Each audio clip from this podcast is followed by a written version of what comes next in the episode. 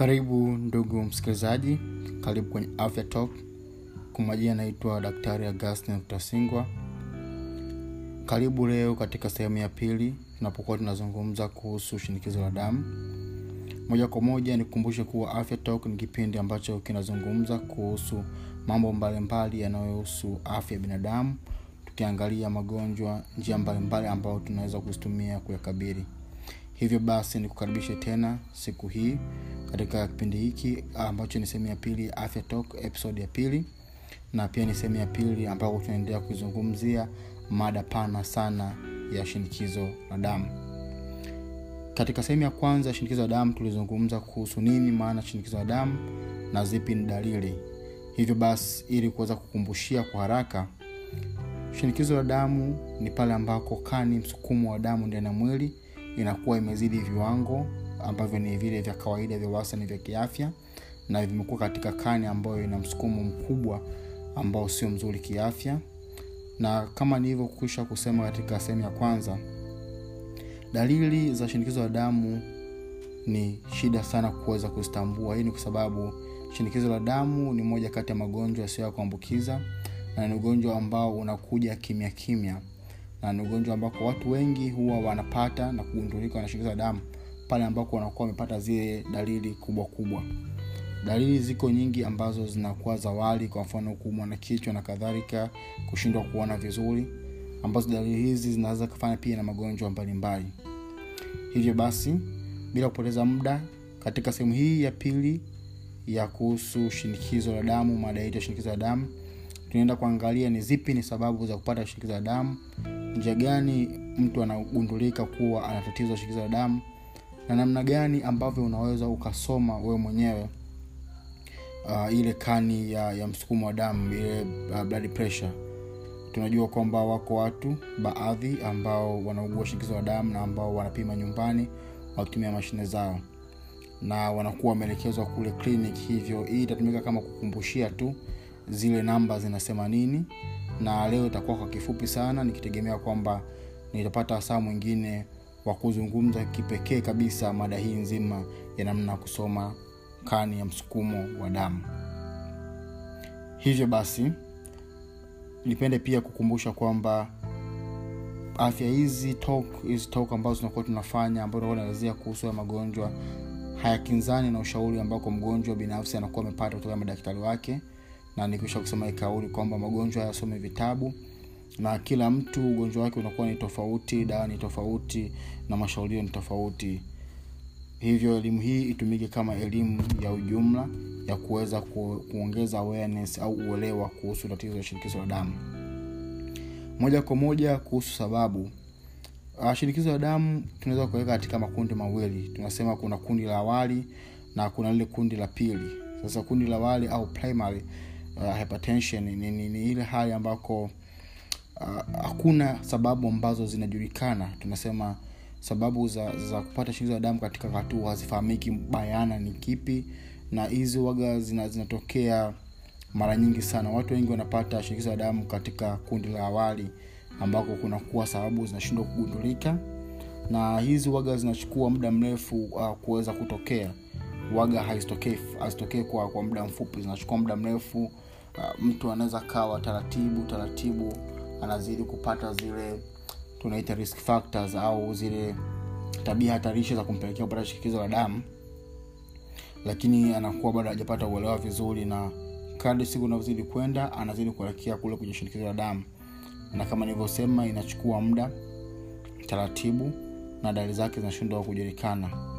Lakini pia katika kufikiria uh, zipo zipo theories au yako baadhi ya hypothesis au theories uh, kwa kiswahili chake fadhana zinasema kwamba baadhi ya nadharia kwamba ni nini hasa inasababisha. Uh, shinikizo la damu linahusishwa pia na kuweza kurithiwa uh, kwamba katika familia kwamba labda baba alipata shinikizo la damu basi uh, mtoto au mjukuu mojawapo anaweza pia katika kuwa na hatari ya kupata shinikizo la damu lakini pia kwa asilimia kubwa inasababishwa sana na mabadiliko ya kimwili uh, hasahasa aina ya maisha ambako ni kuto kufanya mazoezi na kutokula vyakula vizuri.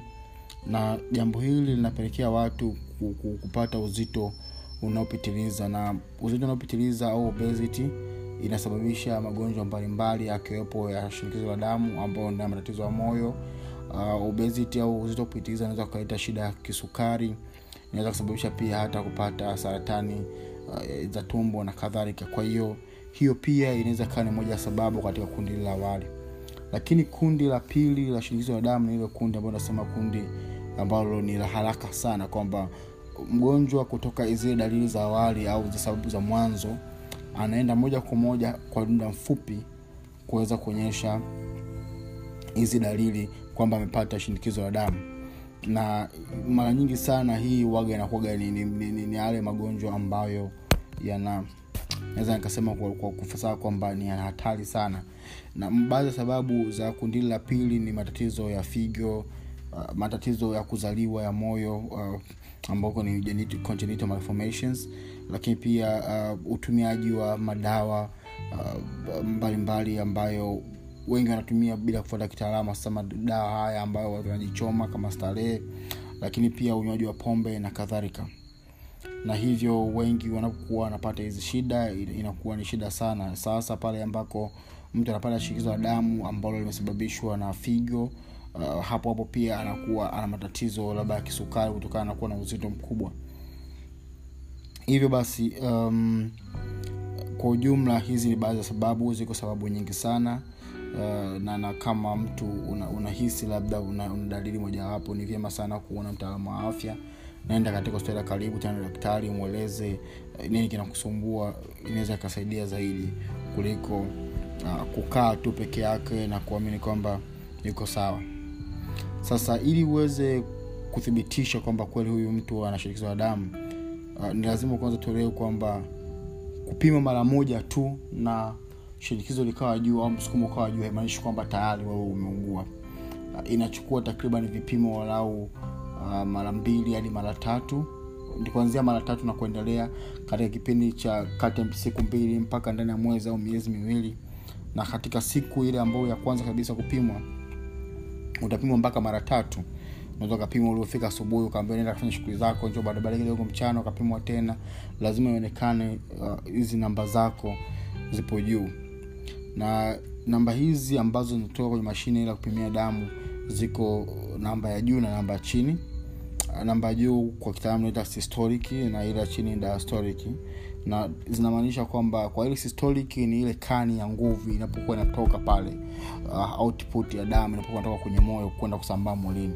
Na mara nyingi namba hiyo inakuwaga ni kubwa kuliko ile ya chini na chini waga ni namba mrejesho katikati ya mdundo wa moyo ambako damu inakuwa inaanza kurudi ndani ya moyo. Kwa hiyo ile kani mrejesho katikati ya mdundo inapokuwa narudi kwenye moyo mara nyingi inakuwaga ni inatakiwa iwe chini. Inatakiwa chini kwa kiwango fulani na ile ambayo inatoka inakuwa inatakiwa kubwa kwa kiwango fulani. Sasa viwango hivi viko kwenye makundi takribani uh, makundi moja mbili tatu makundi manne. Na katika makundi manne uh, baadhi ya makundi tunasema tunakuwa tunaangalia tuna tunaangalia tu lakini inapofika kwenye makundi yale kabisa kusema sasa huyu mtu tumempima mara tatu leo tukamwambia aje kesho tukampima mara tatu bado hali yake iko hivi hivi na akaja baada ya wiki moja tukampima tena hali yake ni iko hivyo kwamba damu presha iko juu kani iko juu. Basi sasa kwa sababu amevuka kiwango hiki tunaweza tukasema kwamba sasa huyu ndugu yetu amepata shida ya kisukari samani ha, samani kumradhi shida ya shinikizo la damu shida, shida ya shinikizo la damu. Nimeongea sana mpaka nimejisau hapo tu, tusamiane sana kisukari na na, na, na, na, na presha shinikizo waga. Kuna wakati mara nyingi sana waga mtu unakuwa unachanganya kwa sababu ya magonjwa yanaendana pamoja sana. Na ni magonjwa ambayo pia sio ya kuambukizwa. Hivyo basi nilivyosema mtu anakuwa amepimwa mara mbili mara tatu labda leo baada ya siku mbili amepimwa tena mara tatu baada ya wiki na inaonekana kwamba kani ile ya shinikizo la damu iko juu. Hapo sasa unazosema sasa kwamba ndugu yetu huyu ameugua ugonjwa wa shinikizo la damu na inategemea na ile kani sasa atakuwa inaangaliwa ataanzishiwa na dawa ndogo ndogo na kadhalika na, na zinaendelea kufuatiliwa hivyo basi kimakundi uh, namba ya kawaida inakuwaga ni mia ishirini kati juu ya themanini. Hii ni namba ambayo ni ya wastan kabisa. Kundi la, la, la namba kati ya mia ishirini uh, mpaka mia moja ishirini na tisa uh, ambako kwa kule juu kani ya mtokeo systolic na huku chini mrejesho iko chini ya themanini. Ni ambacho waga mtu unakuwa unashauriwa sana uh, kuwa makini ku- ku- kubadilisha kama ni aina mwenendo wa maisha unaokuwa unaishi na kadhalika ili kuweza kupunguza hatari ya kupata. Lakini pia kundi linalofuatia ni ile kundi ambako mapigo ya juu yale ya damu kutoka yanakuwa kati ya 130 mpaka 139 na 180 mpaka 100 na, na 130 mpaka 139 na chini ni 80 mpaka 89 katika kundi hili nasema ni uh, hypertension kundi 1 ni kundi la kwanza kabisa la, la shinikizo la damu hapa bado mtu anakuwa hajaugua lakini muda ambao anatakiwa pia aendelee kuwa makini aweze kujiangalia aongeze sana bidii katika kupunguza uzito na kadhalika. Lakini kuweza kusema kwamba umegundulika sasa ni namba gani? Ni pale ambako kani yako imekuwa zaidi ya mia arobaini na zaidi ya tisini katika idadi hizo za kupimwa ambazo zile za awali. Na ipo ile kundi la mwisho kabisa ambao ni kundi la hatari ambao sasa hili ni kundi la watu ambao wanakuja wengi sana kugundulika ambako wanakuwa wamepata matatizo ya kifua kuuma kichwa kuuma sana nyingine kushindwa hata kupumua kushindwa kuona vizuri na kadhalika. Na wengine wanakuja wamepoteza nguvu au wamepata kiharusi na wengine wanaweza kuja wamekuja pia na shida za figo na kadhalika.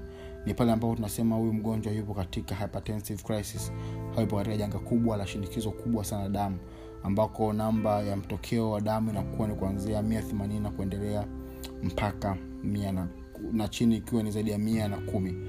Na hizi namba ni namba ambazo uh, ni za kitaalam uh, katika kupima ile mashine ya, ya kupima kani.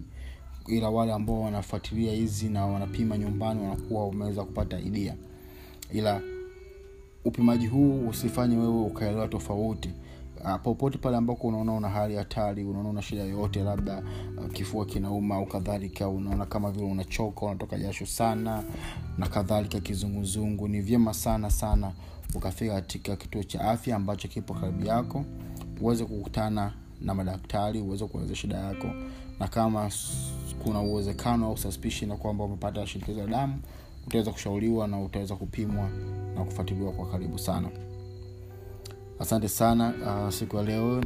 Kimekuwa kipindi kirefu sana. Uh, tumetumia saa takribani dakika kumi na mbili sasa kumi na tatu. Hivyo bila kukuchosha sana muda asante sana kwa kunisikiliza. Asante sana kwa kufuatilia afya talk. Na kusi usisite kutufuatia katika mitandao ya kijamii. Kama una swali lolote kuhusu mada hii katika sehemu ya kwanza na sehemu ya pili ambao tumezungumza tumezungumza kuhusu nini maana ya shinikizo la damu jumla tumeshazungumza dalili zake tumezungumza kwamba ni magonjwa ambayo sio kuambukiza tumezungumza sababu mbalimbali mbali, za awali na zile za pili tumezungumza namna ambavyo mtu anatambulika kwamba ana tatizo la damu na tumezungumza hata namna ya kusoma vya vipimo. Na unapokuwa na swala lolote lile kuhusiana na shinikizo la damu mpaka pale ambapo tutamaliza na kusii sana usiwe na haya unaweza ukauliza kwa wale watumiaji wa twitter wewe weka twiti yako pale kisha una- unaongeza hashtag afya top. Nitapita nitaiona na nitakujibu kwa ufasaha zaidi. Lakini pia usisite kutufuatilia au kunifuatia kwenye mitandao ya kijamii. Daktari mtarii twitter instagram na facebook. Hivyo fuatilia hizo peji utaweza ku, kuona mambo mawili matatu na kunifahamu zaidi na kuniuliza maswali na nitakujibu uh, kulingana na vile ambavyo umeuliza. Na kama swali litakuwa limekuwa gu- linagusa watu wengi sana nitajibu hapa katika kipindi au katika sehemu ambayo inafuata. Asante sana nikutakie usikivu mwema endelea kushirikisha rafiki jamaa ndugu na kadhalika kuhusu afya top mimi ni daktari augustin tosingwa asante kwa kuwa nami kwenye afya top sehemu hii ya pili. Endelea kutufuatilia. Asante na kushukuru sana bye